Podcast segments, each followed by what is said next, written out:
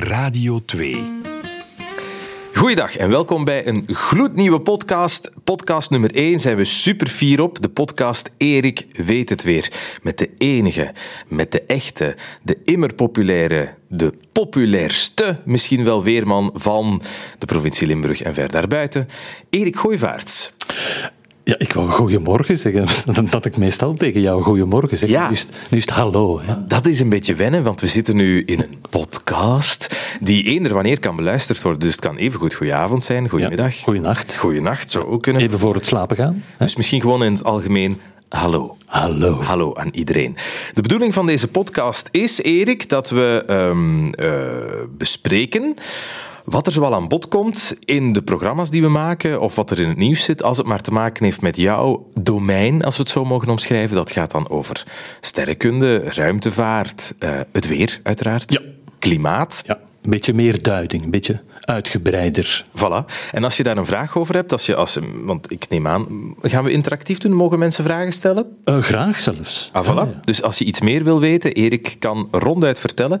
We werken nu al tien jaar samen, dus ehm, ik weet dat hij zeer veel kan vertellen. Eh, dus als je een vraag hebt over, over een bepaald onderwerp, eh, ik stel voor, Erik weet het weer, at radio2.be. Dat gaan we aanmaken uiteraard en dan kan je daar een mail naartoe sturen. Ehm, en dan behandelen we dat misschien in de volgende podcast.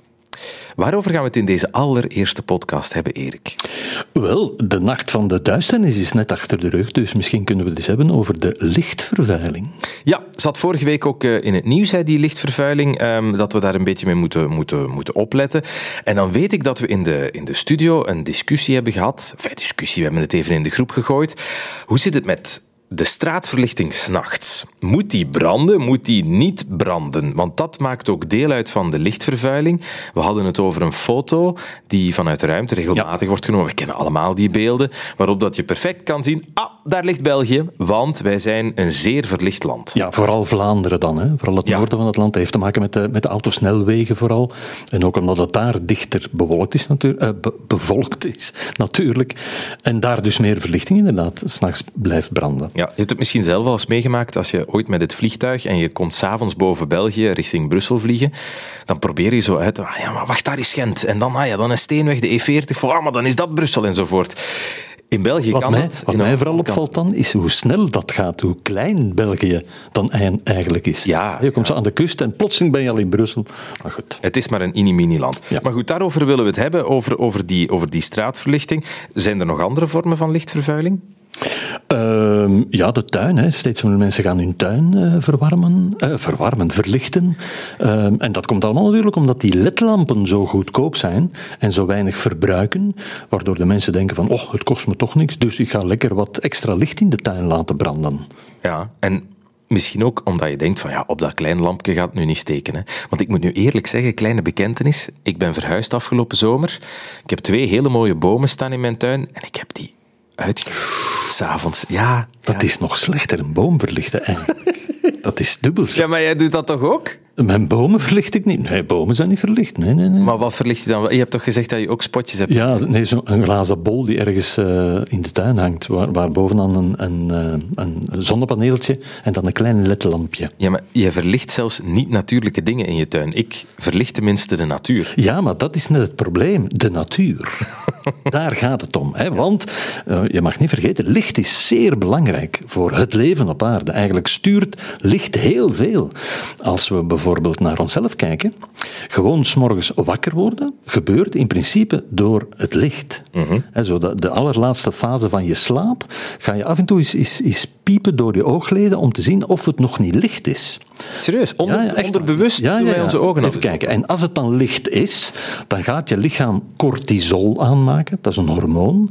En dat hormoon laat heel die machine stilaan opstarten. Want dat duurt een tijdje om alle systemen in gang te zetten in je lichaam. En daar zorgt dat hormoon dus voor.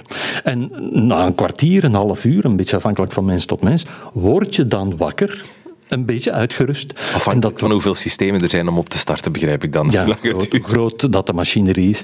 Um, en dat is belangrijk op tijd wakker worden, want in de natuur, de langslapers, ja, die kunnen worden opgegeten hè, door grote roofdieren en zo. Dus je moet op tijd wakker zijn, dat is belangrijk. Nu, mensen zoals wij die zo vroeg op moeten, dat is niet zo gemakkelijk, hè, want dat is nog donker. Ja. Dus bij ons is die korte zolder nog niet, dus wij para, worden wakker van die wekker. En dan duurt het zo'n kwartiertje voordat je ja, echt wakker bent. En dat is dus die cortisol, die moet worden aangemaakt uh, in, in, je lichaam. Aha. Vandaar, er zijn nu wekkers waar een lampje op zit en dat begint een kwartier voordat die wekker afloopt, licht te geven, heel langzaam aan. En dan wordt, zou je dus, ik heb het niet, misschien een van de luisteraars wel, makkelijker wakker worden. Ik heb het ooit gehad, uh, maar ik heb, die wekker is stuk gegaan of zo. Of... Of ik vond het, ik weet het al, is al heel lang geleden. Maar weet je wat het probleem daarmee was? Daar zit ook geluid bij. Je kan ah. vogeltjes of, of, of watergekabbel, dat, dat, zo begint. Ja, en op de duur word je dat ook beu, zoals elk geluid van een wekker dat je beu wordt. Um, dus ja, we hebben die wekker weggedaan. Nu, omgekeerd, in slaap gaan is een, eenzelfde proces. Op het moment dat het donker wordt of minder, dat er minder licht is, gaat je lichaam melatonine aanmaken. En met die melatonine word je dus slaperig en val je in slaap. Maar, en nu komen we bij die lichtvervuiling, als er te veel licht blijft, en dan vooral het licht van schermen, eh, tv-schermen, iPads, eh, smartphones, dat blauwe licht dat erin zit, zorgt ervoor dat het lichaam die melatonine niet aanmaakt of veel minder aanmaakt. Ah. Met als gevolg dat je dus wel moe wordt, want dat zijn weer andere processen in het lichaam, maar niet slaperig. En dat je dus wakker blijft en niet in slaap raakt. Ah, dus dat is de wetenschappelijke verklaring waarom dat ze zeggen je mag nooit het laatste half uur voor je gaat slapen met je smartphone enzovoort. Nee, nee, want dat remt die melatonineproductie en als je dan het scherm uitklikt, licht dat doet en in bed gaat liggen, duurt het dus een tijdje voor je lichaam opnieuw die melatonine aanmaakt voor je dan in slaap valt. Ik denk dat dat ook zeer persoonlijk is, want ik moet nu zeggen, een beetje anti-reclame, maar ik kan dat wel. Ik kan dus op mijn gsm nog iets kijken, ik kan mijn hoofd neerleggen en ik ben volgens mijn vriendin meteen weg. Ja, dat, natuurlijk treedt er ook wat gewenning op hè, na verloop van tijd. Zoals jij en, en, ik ook wel, die korte nachten.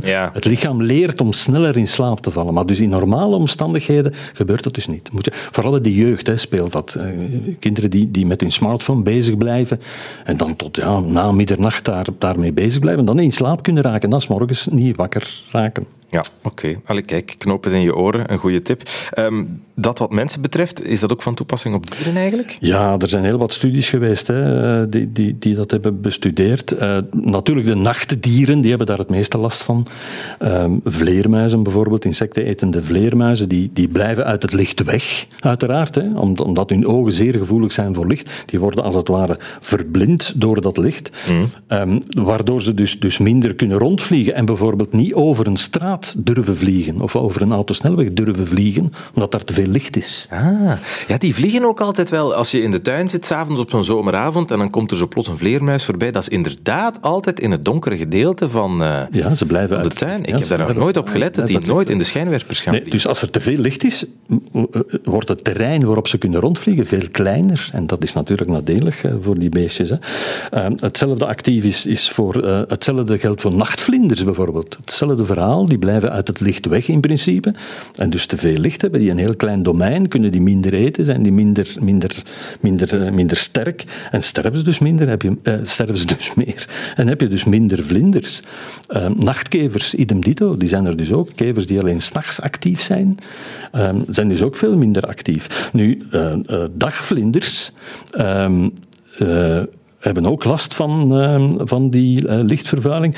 Maar dat komt dan weer omdat de, die migreren. er zijn vlinders die uh, in de winter naar het zuiden vertrekken. Ja. En ze baseren zich daarvoor op de daglengte. Trouwens, ook vogels doen dat. Hè. Een vogel vertrekt naar het zuiden omdat de dagen korter beginnen worden. Ja, maar nu ben ik mij aan het afvragen. Een vogel die naar het zuiden gaat, is weken onderweg. Hè, als die echt zo richting Marokko trekken. Uh, maar een vlinder ook? Ja, ook. Ja, vlinders ook. Nu, je zegt weken onderweg. Dat gaat snel hoor. Een, een, vogel die is op, op vier, vijf dagen zit in Marokko. Hè. Serieus? Ja, ja, die vliegen. Er zijn vogels die bijna constant vliegen. Die nauwelijks, nauwelijks ja. onderweg. Maar ik stel mij dan voor dat een vlinder toch driedubbel zo lang onderweg is. Die doet er natuurlijk langer over. Hè. De, de, een aantal vlinders die migreren, bijvoorbeeld de dagbouwoog, hè, de kleine vos, de, de bruin, dat bruin vlindertje, ja. Eh, die, die migreren dus inderdaad.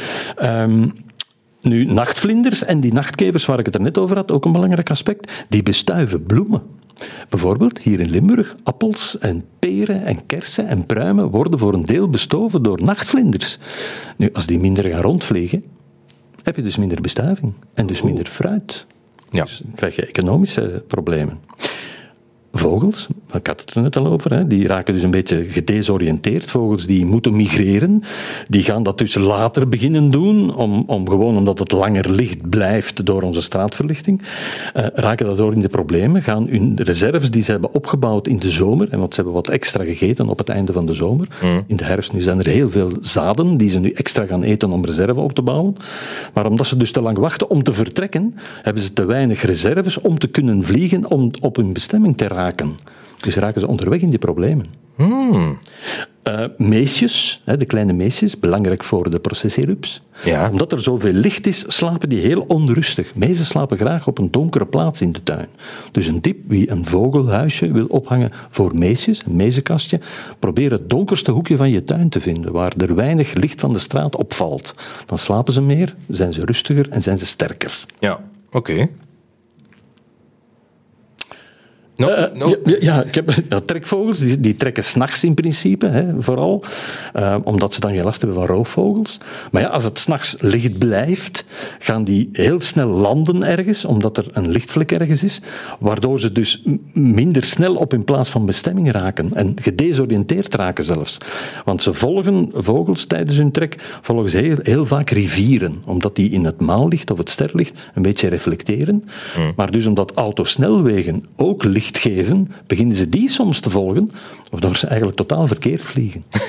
Ja, Och, weg kwijt. GPS verstoord. Arme beestjes. Zijn er ook eigenlijk, bedenk ik mij nu net, er zijn heel wat vogels en beestjes die naar het zuiden trekken eh, in de winter. Zijn er ook omgekeerde bewegingen? Komen er ook vogels speciaal naar ons? Eh, ja, er zijn heel wat vogels die naar ons komen. Heel veel eh, vogels die eenden, ganzen, die in het noorden broeden, komen in de winter naar ons. Want bij ons is het minder koud dan in het hoge noorden. En bijvoorbeeld, eh, er zijn een aantal zwanen die dat doen. Ehm, maar door de lichtvervuiling raken die ook in de problemen. Omdat Ah, ook die, al? Ja, die blijven wakker. En die blijven ook eten. Waardoor ze heel veel vet krijgen. En ze in het voorjaar sneller naar het noorden beginnen te vliegen. Maar dan komen ze in het hoge noorden aan, maar daar is het nog erg koud, vinden ze geen eten, hun vetreserves raken op en ze sterven. Kunnen die beginnen broeden. Oh, arme beestjes. Allemaal door onze... Allemaal door die lichtvervuiling. Nu, eh, andere beesten, bijvoorbeeld muizen, muisjes, komen alleen maar tevoorschijn als het steek, stikdonker is. Ja. Maar dus als er nog licht is, dan komen die niet buiten en dan kunnen bijvoorbeeld de uilen, die muizen eten, niet eten. Dus raken de, muizen, eh, de uilen ook in de problemen op de duur. Langs de andere kant zou je kunnen zeggen, als je je tuin verlicht, dan zijn er ook geen muizen in je tuin. Ja, maar muizen zijn wel belangrijk in het ecosysteem natuurlijk. Hè. Ja, alles een beetje. Hè? Want eh, als ik dan hoor, hè, nachtkevers enzovoort, ja, nachtvlinders, daar zal niemand iets op tegen hebben. Eh, Maar nachtkever, eh, ja, kan je ook zeggen van ja, maar dan blijven die weg uit mijn hof. Dat is goed. Maar ja, maar die vormen het voedsel voor weer andere dieren. Bijvoorbeeld vleermuizen waar we het over hadden. Of sommige vogels die die eten. Als die, als die verdwijnen, die kevers en die nachtvlinders, ja, verdwijnen die vogels ook. Ik moet nu denken aan de leeuwenkoning. It's the circle of life. The circle of life. En die zijn wij volledig aan het verstoren door te veel licht. Inderdaad, Elton John zou je gelijk geven. Ja, van op zijn maagdeneiland. Oh, nog iets wat ik gevonden heb. Palingen. Palingen, hè, migreren naar de Sargassozee, ooit al van gehoord? Nee, geen idee waar dat is. en zo. Dus eh, een paling ken je toch, hè? Ja, ja dat, dat, dat ken ik. Dat groen glibberig ding. Een paling die doet er een paar jaar over om geslachtsrijp te raken. En dan kruipt hij over het land naar de zee toe. Enfin, hij kruipt over het land van beek naar beek, naar rivier naar rivier, naar zee. En dan zwemt hij naar de Sargassozee. Dat is ergens ten, eh, ten oosten van de Antillen. En daar komen al die palingen samen en daar wordt er gepaard. En dan krijg je dus kleine palingetjes, glasaaltjes, en die zwemmen terug naar de plaats waar hun mama en papa vandaan komen. Oh, wacht. We hebben het over lichtvervuiling, maar dit Ja. vind ik ook wel interessant. Maar- Maar die palingen, die migreert niet als het licht is. Die migreren zelfs niet als het volle maan is. Dan moet het echt donker voor zijn. Dus de palingen gaan minder migreren als er heel veel licht is. Maar zeg jij mij nu dat als hier een paling ergens in een beek rond Hasselt ontstaat, dat die richting de Antillen gaat in Ja, zijn leven? ja, en daar paart hij. En dan komen zijn nakomelingen terug. Vandaar, ze ze hadden nog nooit kleine palingen gezien vroeger, hè, in de middeleeuwen zeg maar. En daarom dachten ze dat de palingen uit de grond kropen, uit de hel kwamen. Dat waren dieren van de hel, de paling. Vind ik een heel straf. Ik, ik was al onder de indruk van het uh, navigatiesysteem van een duif, maar dat, dat de paling, paling, paling even richting de Antillen ja, gaat. Ja, nu, er is een theorie hè, die zegt, uh, waarom gaan die naar daar? Wel, als je alle continenten terug bij elkaar brengt, hè, continentendrift, daar heb je al... Mm -hmm. Als je al die continenten terug bij elkaar brengt, hou je in het midden een groot meer over. En dat is nu de plaats waar de Sargassozee min of meer ligt. Dus die continenten zijn uit elkaar beginnen drijven, maar die palingen hebben dat niet in de gaten. En die gaan dus nog altijd naar diezelfde plaats terug. Domme beesten. Beesten die uh, even uh, duizenden kilometers uh, over land en zee richting één plek in de oceaan gaan, maar toch een beetje domme ja. beesten, dat ze dat nog niet doorhebben. Dat wat betreft de natuur, de impact op de natuur van, uh, van um, die lichtvervuiling, maar laat ons nu misschien ook eens naar, naar onszelf kijken en of er dan ook niet een paar voordelen aan zijn, want ik denk, ik haalde het daar straks al aan, de straatverlichting. Um, ik heb in de uitzending al wel eens gezegd afgelopen week van ja, waarom moet dat aan? Want als dat s'nachts uit is, kijk naar onze omringende landen, Nederland, Duitsland, Frankrijk, ook geen straatverlichting en daar gebeurden niet spectaculair meer ongevallen, of zelfs helemaal niet meer ongevallen dan bij ons. Dus is dat dan zo noodzakelijk, die straatverlichting? Voor mezelf sprekend vind ik eigenlijk niet, want ik, ik heb zo de indruk dat ik voorzichtiger rij als er geen straatverlichting is. Omdat je minder ziet, rij je iets trager en let je meer op. Aan de andere kant zijn er nog wel wat statistieken die erop wijzen dat bijvoorbeeld dodelijke ongevallen minder dodelijk zijn als er straatverlichting is. Dus dat er minder dodelijke ongevallen zijn. Ja. Qua aantal ongevallen, dat blijft ongeveer gelijk. Maar dus ja, is minder, minder erg. Minder erg, ja. ja, ja. Omdat, omdat je tijdiger een, een, andere auto ziet dan, veronderstel ik, of zoiets. Of minder verblind wordt. Ik ben geen verkeersdeskundige, maar er zou wel een relatie zijn. Hoe meer straatverlichting, hoe veiliger dat het zou zijn. Maar vraag is of dat, dat kleine percentage dat verantwoordt. Het klopt natuurlijk wel dat je, dat je als je in Frankrijk rondrijdt, uh, dat je meer geconcentreerd rijdt, want je moet meer je best doen. Ja, ja, die indruk heb ik ook. Ja, inderdaad. Dus van jou mogen ze weg? Van mij wel. Want dat verbruikt wel wat, hè? Uh, ja, maar ik heb me ooit eens laten vertellen dat dat eigenlijk geen probleem is, omdat die elektriciteit er toch is. Hè, want de kerncentrales draaien toch, die kan je niet stilleggen. Mm. Dus we hebben toch elektriciteit genoeg s'nachts, want er wordt minder verbruikt door industrie en huishoudens.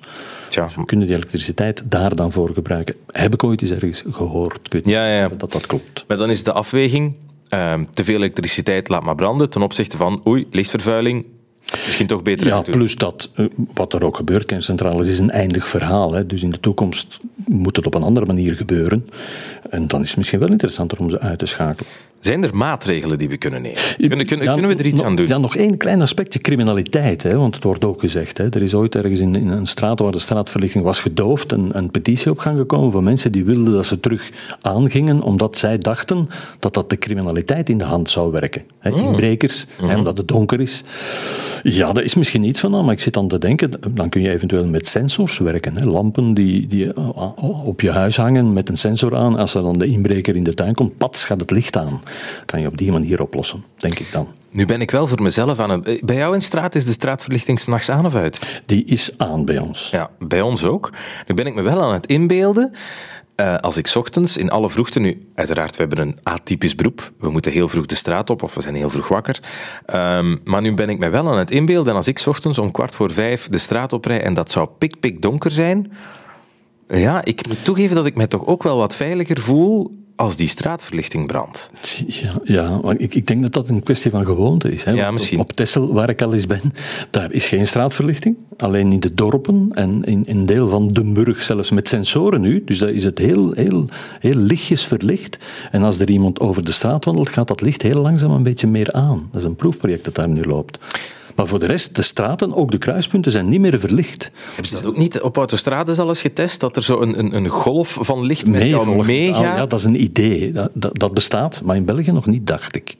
Maar ja, goed, als er dan drie auto's op kilometers van elkaar rijden, blijft het licht nog aan, waarschijnlijk. waarschijnlijk. Wel, ja, waarschijnlijk wel. Maar dus daar is het echt pikdonker en dat is eigenlijk ja, een gewoonte. Die, de, op de duur voel je je niet meer onveilig Hmm. in die donkerte. Wat die veiligheid betreft, ehm, met verlichting, we hebben daar ook wat berichten over binnengekregen. Onder andere van Dimitri. Dimitri Mane zegt: Ik vind straatverlichting op lange ritten zeer vermoeiend. Het voortdurend aan, uit, aan, uit, aan, uit effect als je onder de verlichting doorrijdt is zeer vermoeiend. Als je in Duitsland of Nederland rijdt, kan je ook veel meer de grootlichten gebruiken. Dus mijn conclusie is afschaffen. Men kan dat geld beter elders investeren. Ja, ik, ik, kan me daar alleen maar bij aansluiten. Plus als je van die reflectoren in de weg zet, kleine reflectoortjes, dat maakt het ook makkelijker hè, om de weg te zien of de weg te volgen. Wat die grootlichten betreft, um, ik gebruik die ochtends ook al wel eens, omdat op mijn traject hier naar de studio ook donkere stukken zijn. Maar daar kom ik ook al wel eens een tegenligger tegen. Dat heb je met tegenliggers, dat je die tegenkomt. En dan moet je die, die lichten constant aan en uit doen. Dus ja, je kan die grootlichten wel gebruiken, maar eh, ja, het is dan ook weer de hele tijd aan, uit, aan, ja, aan, uit. Nu, ja. Mijn auto gebeurt het automatisch. Oh, meneer heeft uh, een chique auto. Dat zit daarin, ja, dat ja. zit daarin. Um, ik kan die soms zelfs niet aansteken, mijn grootlichten. Als er genoeg licht nog is, kan ik die gewoon niet aandoen. Gaan die niet aan. Oké, okay, dus dat probleem is ook alweer van tafel. Over twintig jaar rijden we allemaal rond met slimme auto's die dat, uh, die dat hebben. Nu, je vroeg het oplossingen hè, voor, voor die problemen. Wel, het, het probleem met die straatverlichting is dat er te veel blauw licht in zit. Daar hebben de dieren vooral heel veel last van, de blauwe frequentie. Dus als je meer, minder blauw en wat meer rood, rood licht, daar hebben ze veel minder last van. Dus dat zou je eventueel wel nog kunnen laten branden, als je het constant wilt laten branden.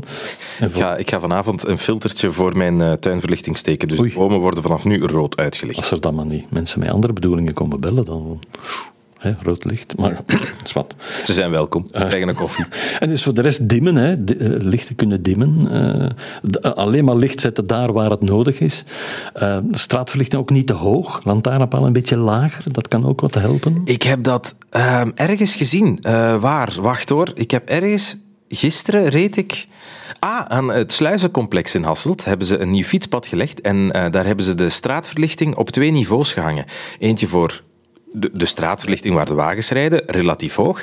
Maar dan eentje voor het fietspad en die, lig, die hing op de helft van de paal. Dus een pak lager, omdat ja. fietsers ook doorgaans niet zo groot zijn.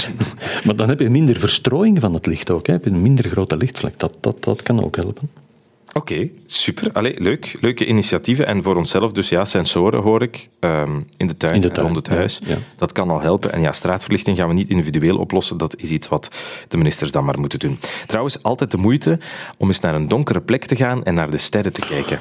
Ja, ja, weer dus terugkomend op Tessel. Hè. Dat gaat vaak terugkomen in deze podcast, denk ik, het woord Tessel. Ja. De laatste keer als we er waren, keek ik zo eens naar boven. En dat is echt ongelooflijk, als je op een echt donkere, donkere plaats staat, hoeveel sterren dat je dan ziet. Dat is niet te geloven. Ah, wel, een kleine anekdote om af te sluiten. Ik was in 2013 in Amerika, rondreis gemaakt langs de westkust. Prachtig trouwens, het is een fantastisch land. En dan zie je, als je daar op vakantie gaat of op reis gaat, zie je hoe volgebouwd ons continent staat. En vooral België en Nederland valt nog mee, maar België staat compleet volgebouwd. Hoeveel plaats dat daar nog is in Amerika. Ja, Ongelooflijk. In ons land is het moeilijk om een plekje te vinden s'nachts waar je geen lichtje ziet. Ja, dus... Ik herinner me ooit, ik kwam in Limburg ergens een lezing gaan geven en ik kwam rond via Leopoldsburg, het militaire domein daar. Ja. En plotseling zag ik nergens een lichtje. En ik ben toen gestopt, auto lichten uit en is uitgestapt. Dat was echt een rare ervaring. Om te kijken naar Gewoon, geen licht. Dat ja, dat donker was. Ja, ah, wel. In Amerika heb je dat dus ook, vooral in de nationale parken. En ik herinner mij, ik heb toen Bryce Canyon bezocht. Dat is zo'n beetje het kleine zusje van de Grand Canyon. En daar heb ik toen een, um, een stargazing night gedaan. Je hebt daar activiteiten waar je met van die rangers dan op pad kan gaan. En een van die activiteiten was stargazing. En dat was s'avonds rond een uur of tien, denk ik, moest je naar een plek komen ook daar geen straatverlichting, nergens. Dus in al die nationale parken, ook als je naar de Grand Canyon gaat, als je daar s'nachts rondrijdt of s'avonds, het is pik, pik, pik, pik, pik donker. Ja. Uh, en we moesten aan een plek verzamelen. Um, en ik weet, je moest dan je wagen uh, parkeren, moest dan meelopen achter zo'n een, een, een, ranger aan, wat al pikdonker was. En dan verzamelden we op een soort parkeerterrein waar telescopen stonden. En als iedereen daar was, je werd dan zowel wat bijgelicht met, met, met uh, handlichtjes en met gsm's enzovoort. En als iedereen op zijn plaats stond, werd er gezegd: Oké, we gaan nu de lichten die er zijn gaan we doven. En nu moet iedereen, enfin, moet. Nu vragen we aan iedereen om vijf minuten, de volledige vijf minuten, naar je voeten te kijken. Niet je ogen sluiten, maar wel je ogen openen en naar je voeten kijken. Niet naar horloges kijken, niet op gsm's kijken, niet naar boven kijken, alleen maar naar je voeten kijken. En dan sta je daar met toeristen uit allerlei continenten vijf minuten lang naar je voeten te kijken. Iris helemaal te laten. Voilà, om te wennen. En dan merk je ook van, je ziet je voet plots duidelijker en duidelijker. Sterrenlicht, het licht van de sterren. Voilà. En dan het magische moment dat die eh, ranger dan zegt in het Engels uiteraard, zegt hij van oké, we zijn vijf minuten bezig, kijk nu maar langzaamaan naar boven. En dat is een moment dat ik nooit ga vergeten, want dan zie je de sterrenhemel zoals je die in films ziet, waarvan dat je denkt, dat is trucage. Ongelooflijk Vol- mooi. vol- Ongelooflijk mooi. In de absolute duisternis, om dan met, met die, inderdaad, je iris volledig open, al die sterren te zien. En dan merk je ja, dat, er, dat er heel veel lichtvervuiling is hier bij ons. Want ook al ga je hier naar een donker plekje en denk je van hier is er nu geen licht Ja, meer, toch is- dan toch is het nog tien keer, twintig keer meer daar in, in, in Amerika. Ja, omdat je nu zegt op vakantie, de wandeling, we zijn nooit op vakantie geweest in Finland, hè, een Noordpoolcirkel, eh, in de zomer. Ehm, en daar gaat de zon niet onder. Ah ja, Enfin, ze ging toen net even onder zo, eh, dus het, het begon wat te schemeren. Maar in, in die landen heb je het grootste aantal depressies in de zomer ook. Omdat het constant licht is en mensen daar zo slecht slapen daardoor. ah, je zou net zeggen, omdat Nee, nee, je nee, meer depressies hebt in de donker. Nee, nee, nee. Er is een, een hele goede film, Insomnia, met... ehm, Ook een goed nummer van Fateless. Nee, Insomnia over eh, iemand die in Alaska moet een, een onderzoek aan doen, een politieinspecteur eh, die vanuit de Verenigde Staten naar Alaska moet. En daar in de zomer ook in, in, in dat eh, terechtkomt, hè, dat constant licht is. En die, die man die raakt volledig over zijn toeren daardoor, omdat het dus niet donker wordt en hij niet kan slapen. Straffe toestanden. Enfin, als je de Melkweg eens met het eigen oog wil zien in de prachtige duisternis, Bryce Canyon in Californië is dat, ik ga met u mee. Of Tessel. Of Tesla. Maar kan, is het daar ook zo pik, pik, pik, pik, Ja, pik het is een donker? plaats waar het steek donker is. Als je aan, aan, de, aan, de, aan de vuurtoren, hè, Ja, ja, ik weet Tessel, het, ja. Daar, daar, daar is het echt pikdonker. En kan je daar ook de Melkweg met je eigen Daar ogen zien? kun je de melkweg zien. Want dat vond ik wel interessant. Lichte, lichte wi- wit waas zo. Hè. Ja, ja, ja. Sterren die wat dichter Daar was ik enorm van onder de indruk. Allee, vooruit. Ik voel het. We gaan nog eens terug naar Texel gaan. bon, ehm, ik denk qua lichtvervuiling dat we het wel eh, belicht hebben. Ha. Vandaag. Volgende podcast komt eraan over een maand. Ehm, als er ideeën zijn om het over, die, over een onderwerp te hebben wat, we, wat je Erik wil voorleggen, of je hebt een vraag of een vraagstuk, eh, stuur het gerust even door. Erik weet het weer, at radio2.be. En dan gaan we het daar volgende podcast over hebben. Je kan dit ook allemaal herbeluisteren. Hier komt dan wat praktische info over de podcast radio2.be. Misschien komt er zelfs een Facebookpagina. Of vandaag. Je weet het niet. Op. I'm your man. Goed, dankjewel voor het luisteren. Erik, bedankt voor jou, eh, om jouw licht te laten schijnen. Graag gedaan. En tot de volgende. Dag. Benieuwd naar meer podcasts van Radio 2? Je vindt ze allemaal in de Radio 2-app. Download hem via app.radio2.be.